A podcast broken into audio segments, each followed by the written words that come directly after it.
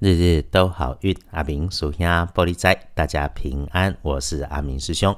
我们来说星期六，一月二十日，一月二十，古历是十二月初十，农历是十二月十日。星期六的正财在北方，偏财要往南方找。文昌位在东，桃花人员在东南。吉祥的数字是一三七。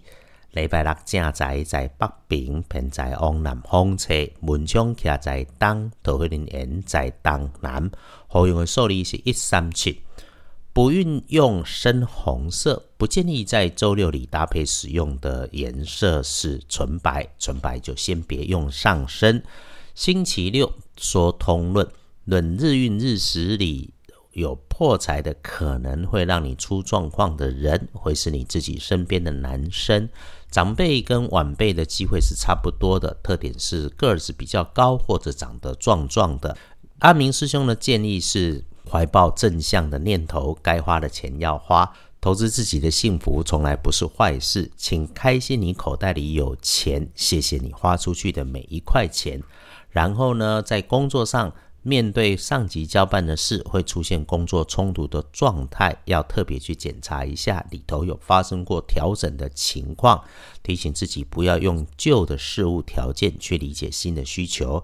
在生活里面有答应长辈的事情，也要听仔细，回答的时候更加用点心。毕竟同样一件事，说话的方法会让事情的样貌呈现完全不一样的结果。所以喽。话说出口前，务必想一想怎么来表达。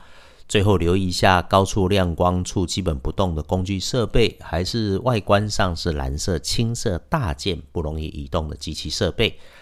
星期六有贵人，贵人是身边的男生，身材均匀，嗓门大，要不就是对电器有电源的工具设备很擅长。当人家帮你顺利顺心，请带着感谢，也记得谢谢整件事情里面跟你自己认识不认识的人。隶书通证上面简单，月破日不宜诸吉事。这个黑字多了，未尝不是简单啊。与我们相关的拜拜祈福许愿、出门远行，全换个日子。交易买卖收银两先不要。不过这个日子里头，准备收钱这件事情是可以通知要付钱的人先准备的。呃。再来就是低调谨慎啊，只要低调谨慎，别张扬。对阿明师兄来说，月破日是不宜诸吉事的注记，但是用来突破卡关卡局的事情，会是个好机会。谨记，阿明师兄说，任何时候不缓不急，沉下心，心无恶念，专心眼前，一次只处理一件事情，踏实的开始做就好。破局的根本心法，《道德经》里头有说。天下难事必作于易，天下大事必作于细。再困难的事情从简单入手，再大的大事更是把小处做精准。来看大本的日运中上不妥的时间是刚进入周六，夜还深着的一点到三点钟。如果人还在外头的，请注意自身安全；在家里的就好好的休息，别胡思乱想。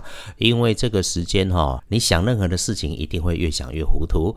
其他白天的时间里面，时运顺利参半，有工作我们做工作，没工作就休息的好。最忌讳的还是胡思乱想，想着想着困难都会变很大。